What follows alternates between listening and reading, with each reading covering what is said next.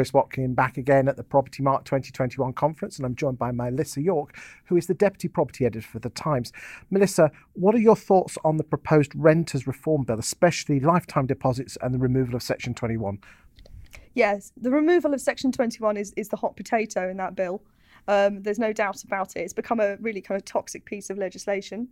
Um, and, you know, this is because I think there's been a lot of miscommunication between landlords and tenants. So essentially there's been a breakdown there where I think that landlords, because of the you know reasons that we've discussed before, um, going through the courts is incredibly difficult whenever they want to kind of get hold of their properties um, to sell or you know just to move back into or anything else.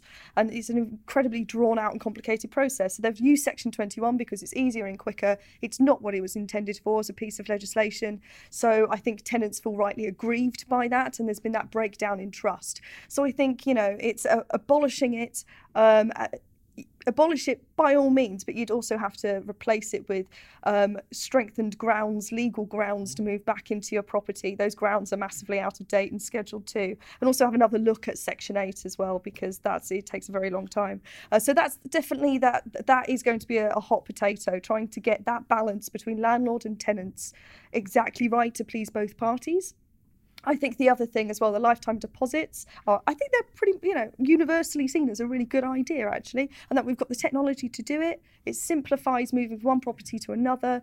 When you're having to pay removals costs, um, at, you know, finding one thousand seven hundred pounds, which is the average deposit in London every time you need to move, is is very unaffordable for lots of okay, people. But how are we going to protect the, the, the landlord of the first property before the, ten, the deposit gets moved across? Yeah, and this is it. And if you're in dispute as well over that deposit, that, that draws it out even longer. You've also got all these other complicated things, like overlaps in tenancies, for instance. What's going to happen in that? What happens if you go abroad for a couple of months and come back again? What do you, you need somewhere to go and put it in trust or something? Or do you get it back or do you not? Like, does that, all that kind of stuff is, is really, really difficult. During COVID, we had lots of young professionals that move back in with their families.